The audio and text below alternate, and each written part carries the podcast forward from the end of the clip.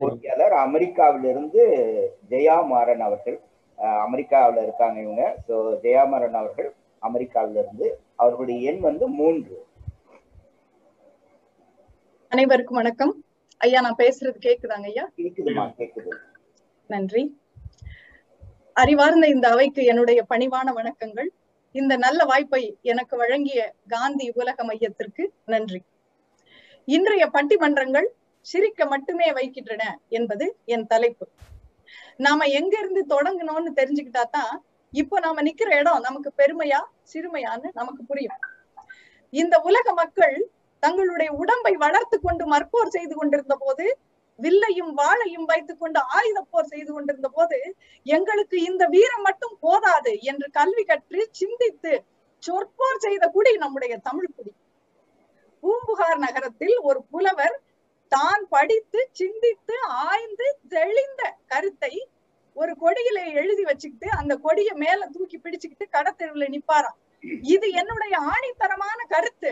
மறுப்போர் எவரும் என்னோடு வாதிடலாம் என்று அறைகூவல் விடுவாராம். ஆமா இன்னைக்கு கலர் கலரா கட்சி கொடி பறக்கிற நம்முடைய நகரங்களில் ஒரு காலத்தில் கருத்து போர்க்கொடி பறந்தது என்று பட்டினப்பாலை சொல்கிறது. அந்த கருத்து போர்தான் பட்டிமன்றம் என்னும் தொல்காப்பியர் காலத்து தொன்மையான கலை. அந்த தொன்மத்தை நாம இப்போ ஒரு நாற்பது ஆண்டுகளுக்கு முன்னாடி வரைக்கும் காப்பாத்திக்கிட்டு தான் வந்தோம். கதைகளாக மட்டுமே நாம் அறிந்திருந்த கம்பராமாயணத்தையும் சிலப்பதிகாரத்தையும் பெரிய புராணத்தையும் ஒவ்வொரு கதாபாத்திரமாக அலசி ஆய்ந்து கருத்தியல்களாக நம்முடைய மூளைக்குள் செலுத்திய பட்டிமன்றங்களை நாம் அறிவோம். ஆனா இப்ப என்னாச்சு? அந்த பட்டிமன்றங்களை எல்லாம் கம்பன் கழகங்களுக்குன்னு ஒதுக்கி வச்சுட்டு கல்வி பயில் களமாக இருந்த பட்டிமன்றங்களை கேலி பழகும் களமாக மாற்றி விட்டிருக்கு கேட்டா இன்றைய வாழ்க்கை பரபரப்பா இருக்கு. இந்த கொரோனா வேற வந்து மனதை அழுத்துகிறது. கொஞ்ச நஞ்ச நேரம் கிடைச்சாலும் மக்கள் சிரிச்சுட்டு போகத்தான் விரும்புறாங்க. நான் ஒத்துக்கிறேன். ஆனால் அப்படி சிரிப்பதற்கு இன்னைக்கு உலகத்தில் எத்தனையோ நிகழ்ச்சிகள் இருக்கின்றன. ஆனா சமையல் நிகழ்ச்சி கூட இன்னைக்கு சிரிக்கத்தான் வைக்குது. குக் வித் கோமாளி தான் நிகழ்ச்சியோட பேரு. அங்கே குக்கிங்கை தவிர கோமாளித்தனம் அதிகம் இருந்ததை நாம் உணர்ந்தோமா இல்லையா? பட்டிமன்றங்களின் வேலை அது அல்ல. பட்டிமன்ற பேச்சாளர்கள் ஸ்டாண்ட் அப் கமீடியன்ஸும் அல்ல. பட்டிமன்றங்களில் என்ன செய் என்ன நடக்க வேண்டும்? நான் ஒத்துக்கொள்கிறேன். கேட்பவரின் மனநிலையை உணர்ந்து அவர்கள் விரும்பும்படி பேச்சாளரின் கடமை. அதை நான் மறுக்கவே இல்லை. ஆனால் இப்ப என்ன ஆயிடுச்சு? மசாலா தோசையில இருந்து மசாலாவை லாவிட்டு வெறும் தோசையை மட்டும் கொடுத்த கதையா? கருத்தே இல்லாமல் வெறும் கேலி மட்டும் தரப்படுகிறது. பேச கூப்பிடும் போதே கேக்குறவங்க எல்லாம் சிரிச்சுட்டு போகத்தான் விரும்புறாங்க. சிரிக்க சிரிக்க பேசுங்க அப்படின்னு தான் சொல்றாங்க. ஐயா ஜான் ஐயா அவர்கள் நீங்க சொன்னது சரி.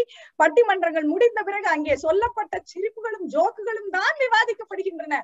தண்டபாணி அவர்கள் முனைவர் அவர்கள் சொல்லும் போதே சொன்னாங்க வயதானவர்கள் பிரச்சனைகளை பற்றி பட்டிமன்றங்களில் இந்த கருத்தை சொன்னார்களே நீங்கள் கேட்கவில்லையா வயதானவர்கள் கேட்கிறாங்க. ஒரு சில வீடுகளில் நடக்கிறது. போதுமா? இளையவர்களை நாம் போய் சேர வேண்டாமா? ஒரு சில வீடுகளில் தான் கருத்துகள் பரிமாறப்படுகின்றன என்பதை நீங்களே சொல்லிட்டீங்க. அப்படி பேசும்போதே சிரிக்க சிரிக்க பேச சொல்லி எங்களை கூப்பிடுறதுனால தேடி தேடி படிக்க வேண்டிய நாங்கள் ஜோக்குகளை தேடி தேடி அலைகிறோம். ஒரு கட்டத்துல ஜோக்கே கிடைக்காம நாமே கேலி பொருளாகிறோம். அதனால்தான் பட்டிமன்றங்களில் கணவன் மனைவி கிண்டல்கள் அதிகம். ஒரு ஆண் ஒரு பெண்ணை கேலி செய்வதே அபத்தம். இங்கே பெண்ணே பெண்ணை கேலி செய்து கொள்ள வேண்டி இருக்கிறது திரைப்படங்களில் தொழிலுக்காக ஆடை குறைக்கும் பெண்ணை இகழ்கிறோமே. மேடையில் நம்மை நாமே குறைத்துக் கொள்கிறோமே. சிந்தித்தோமா? நாம் வாதாடவில்லை. நம்மை வைத்து சூதாடுகிறோம். நான் இப்படி சொல்கிறேன். தமிழ் நம்முடைய தமிழ் பொதுவாக தற்புகழ்ச்சியை எங்குமே அது அனும அனுமதிப்பதில்லை. ஆனால் மன்னிய அவையிடை வெல்லுறு போதினும் என்று பட்டிமன்ற பேச்சு மேடைகளில் தற்புகழ்ச்சியை அனுமதிக்கிறது. நீ உன்னை புகழ்ந்து பேசு என்கிறது. ஆனால் நாம் நம்மையும் பிறரையும் இகழ்ந்தே பேசுகிறோம். ஏனென்றால் சிரிக்க வைக்க வேண்டுமே? மொத்தத்தில் பட்டிமன்றங்கள் பேசுபவர்களையும் சிந்திக்க வைப்பதில்லை கேட்பவர்களையும் சிந்திக்க வைப்பதில்லை. அதுவா சிறந்த பேச்சு? எது சிறந்த பேச்சு? எனக்கு எப்படி தெரியும்? ஐயன் வள்ளுவனுக்கு தான் தெரியும். சொல்லுக சொல்லை பிரிதோர் சொல் அச்சொல்லை வெல்லும் சொல் இன்மை அறிந்து என்கிறார். வெல்லும் சொல்லின்றி பேசுவதுதான் சிறந்த பேச்சை ஒழிய எள்ளும் சொல் கொண்டு கேலி பேசுவது அல்ல சிறந்த பேச்சு. மொத்தத்தில் கருத்து போர் நடந்த களத்தில் காமெடி போர் நடந்து கொண்டிருக்கிறது. இதையாவது சிந்திப்போம். நல்ல வாய்ப்புக்கு நன்றி. வணக்கம்.